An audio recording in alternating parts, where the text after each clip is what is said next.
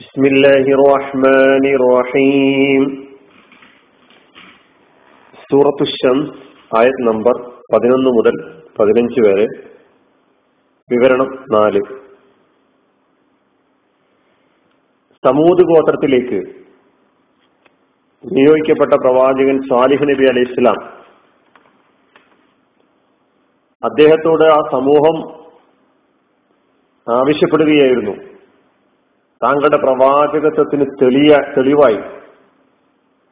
താങ്കൾ അള്ളാഹുവിന്റെ പ്രവാചകനാണെന്ന് തെളിയിക്കുന്ന ഒരു അടയാളം കൊണ്ടുവരിക എന്നത്. അള്ളാഹു സുബാനു താല ഒരൊട്ടകത്തെ മോജിസത്തായി ദിവ്യാത്ഭുതമായി അത്ഭുത ദൃഷ്ടാന്തമായി പ്രവാചകത്വത്തിനുള്ള തെളിവായി ഇറക്കുകയായിരുന്നു. ഈ ഒട്ടകത്തോടുള്ള ഈ സമൂഹത്തിന്റെ സമീപനം എന്തായിരുന്നു എന്നതാണ് ഇനി നമുക്ക് നോക്കാനുള്ളത്. ഫഖാല ലഹും റസൂലുള്ളാഹി നാഖത്തല്ലാഹി വസുഖിയാഹ. സാലിഹ് നബി അലൈഹി സ്വലാം അവരോട് പറഞ്ഞു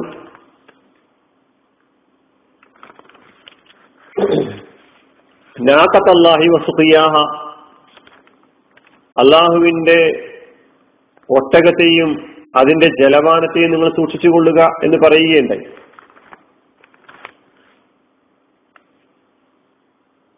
പക്ഷേ അവർ സാലി നബി ഇസ്ലാമയെ കളവാക്കുകയും ഫദംദമ അലൈഹിം റബ്ബുഹും ബിദംബിഹിം ഫസവ്വാഹ. അവർ കളവാക്കി അവരാ ഒട്ടകത്തെ അറുത്തു. അപ്പോൾ അവരുടെ പാപം കാരണം അവരുടെ നാഥൻ അവരെ ഒന്നടങ്കം നശിപ്പിച്ചു.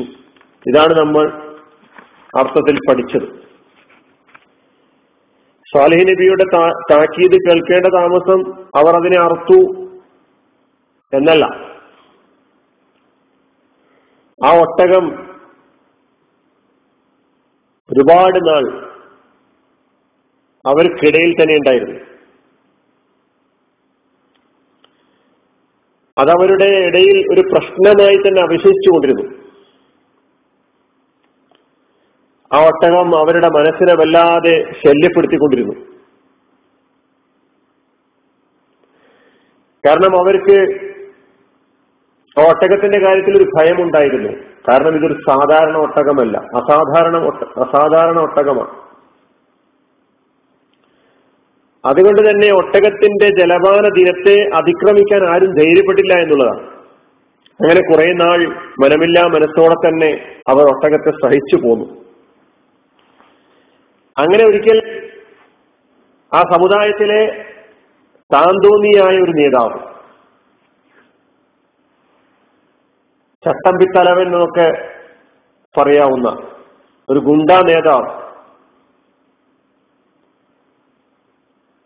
അദ്ദേഹം രംഗത്ത് വരികയാണ്.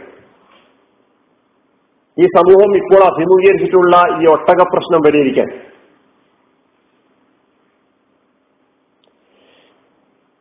ഗർവിഷ്ഠനായി അഹങ്കാരിയായി തന്നെ തന്നെ പൊക്കിക്കൊണ്ട് രംഗത്ത് വന്ന ആ നേതാവിനെ കുറിച്ചുള്ള പ്രതിപാദനം ഫാഖർ അവൻ ഗർവോടുകൂടി അഹങ്കാരത്തോടുകൂടി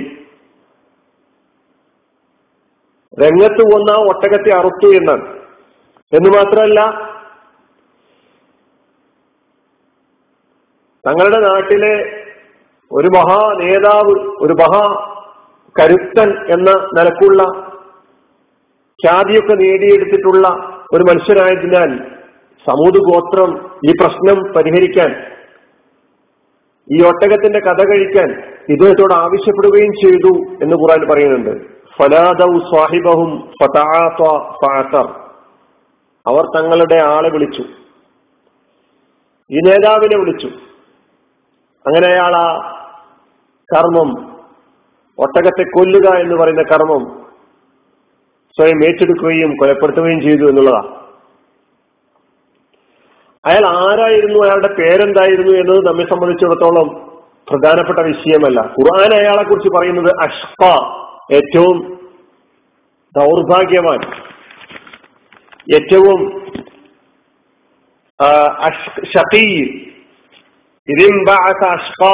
നമ്മൾ പഠിച്ചു.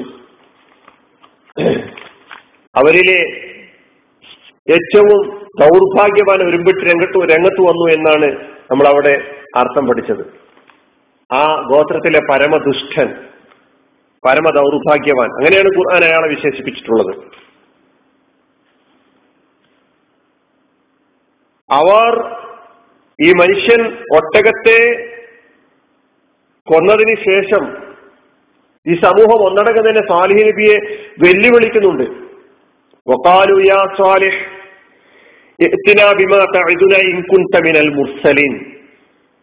നീ പ്രവാചകനാണെങ്കിൽ നീ പ്രവാചകന്മാരുടെ കൂട്ടത്തിൽ പെട്ടവനാണെങ്കിൽ ഞങ്ങളെ ഭയപ്പെടുത്തിക്കൊണ്ടിരുന്ന ഞങ്ങളെ ഭീഷണിപ്പെടുത്തിക്കൊണ്ടിരുന്ന ആ ശിക്ഷയുണ്ടല്ലോ അതൊന്ന് നീ കൊണ്ടുവന്ന് കാണിക്കൂ. എന്ന് ഭീഷണിപ്പെടുത്തിക്കൊണ്ടിരുന്നു ആ ഭീഷണി ആ അവരുടെ വെല്ലുവിളി അല്ലെങ്കിൽ അവരുടെ ആ പ്രഖ്യാപനം നാം കാണുന്നത് അള്ളാഹു സുബാനു തല അതിന് മറുപടി കൊടുത്തതായിട്ടാണ്. ഫദംദം അലൈഹിം റബ്ബുഹും വിദംബിഹിം ഫസവാഹ ഉന്മൂലനാശം വരുത്തി. സമൂഹ വിഭാഗത്തെ അള്ളാഹു നശിപ്പിച്ചു. അവരുടെ വിശ്വാസികളെ ഒഴികെ. സമൂഹത്തിന് സമൂഹത്തിന് നേരെയുണ്ടായ ശിക്ഷയെക്കുറിച്ച് വിശുദ്ധ ഖുർആൻ പല സ്ഥലങ്ങളിൽ വിശദമാക്കിയിട്ടുണ്ട്. ചില സ്ഥലങ്ങളിൽ റജിഫത്ത് കിടിലം കൊള്ളിക്കുന്ന പ്രകമ്പനം ആയിരുന്നു ആ ശിക്ഷ. മറ്റായത്തിൽ സ്വൈഹത്ത് അതൊരു അട്ടഹാസമായിരുന്നു അതൊരു ഘോര ശബ്ദമായിരുന്നു സ്വായത്തത്ത് അതൊരു വലിയ ഇടിനാഥമായിരുന്നു. ത്വാകയ്യത്ത് ഘോരശബ്ദമായിരുന്നു എന്നൊക്കെ ഖുർആൻ പല പദങ്ങളിലൂടെ ഇവരെ ഇവർക്ക് നേരെ ഉണ്ടായ ശിക്ഷയെ പരിചയപ്പെടുത്തുന്നുണ്ട്. ഇവരൊട്ടകത്തെ അറുത്തപ്പോൾ സ്വാലിഹ് നബി അലൈഹി ഇസ്ലാം അവരോട് പറഞ്ഞു അവർക്കൊരു നോട്ടീസ് നൽകി എന്നുള്ളതാണ്. എന്താ നോട്ടീസ് ഫക്കാല തമത്തഴു സലാസത്ത അയ്യാം. നിങ്ങൾ നിങ്ങളുടെ ഭവനങ്ങളിൽ മൂന്ന് ദിവസം നിങ്ങൾ അങ്ങ് ആർഭാടചിത്തരായി ആസ്വദിച്ചുകൂടെ ജീവിച്ചുകൊള്ളുക. മൂന്ന് ദിവസത്തെ അവധി. ദാലിക്ക വാഴുന്ന ഗൈറുമ അപ്പൊ തെറ്റാത്ത കളവല്ലാത്ത താക്കീതാണിത് അങ്ങനെ ഈ നോട്ടീസിന്റെ അവധി അവസാനിക്കുന്ന രാത്രിയുടെ അന്ത്യയാമത്തിൽ പ്രഭാതത്തോടടുത്ത സമയത്ത് ഒരു ഭീകരമായ സ്ഫോടനം അതോടൊപ്പം വളരെ ഭീകരമായ കടുത്ത ഭൂകമ്പം ഒക്കെ ഉണ്ടായി ആ സമൂഹം നശിപ്പിക്കപ്പെട്ടു എന്നുള്ളതാണ്.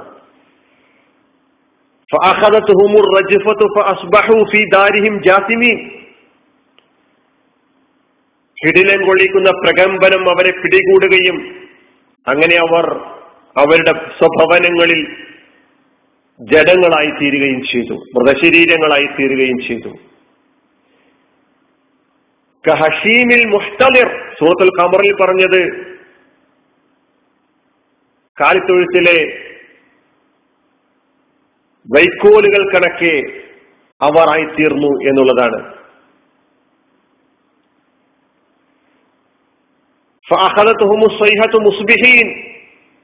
അവർക്ക് വന്നുപെട്ട ആ ശിക്ഷ പ്രഭാതത്തോടടുത്ത സമയത്തായിരുന്നു. അവർ പ്രഭാതത്തിലായിരിക്കുകയായിരുന്നു. അവർ സമ്പാദിച്ചു വെച്ച അവരുടെ സാമ്പത്തികവും ശാരീരികവും കായികവും കായികപരവുമായ രാഷ്ട്രീയവുമായ ശക്തികളൊന്നും തന്നെ ഈ കടുത്ത ശിക്ഷയിൽ നിന്ന് രക്ഷപ്പെടാൻ സഹായിച്ചില്ല. അതൊന്നും സഹായകമായില്ല. അവർ ശിക്ഷിക്കപ്പെട്ടു നശിപ്പിക്കപ്പെട്ടു എന്നാണ് ഖുർആൻ പറയുന്നത്. ഇനി നമുക്ക് ഈ സമൂത് ഗോത്രത്തിൽ നിന്ന് ഇവരുടെ നിലപാടുകളുടെ ഫലമായി അവർക്ക് അഭിമുഖീകരിക്കേണ്ടി വന്ന നാശത്തിൽ നമുക്കെന്തുണ്ട് പാഠം? അത് നമുക്ക് അടുത്ത വിവരണത്തിൽ കേൾക്കാം. വാഹൃദാവാൻ അലഹമുല്ലാഹി റബുലാലമീൻ അസ്സാം വലൈക്കും വാഹമത്തല്ലാഹി വാബർക്കാത്തു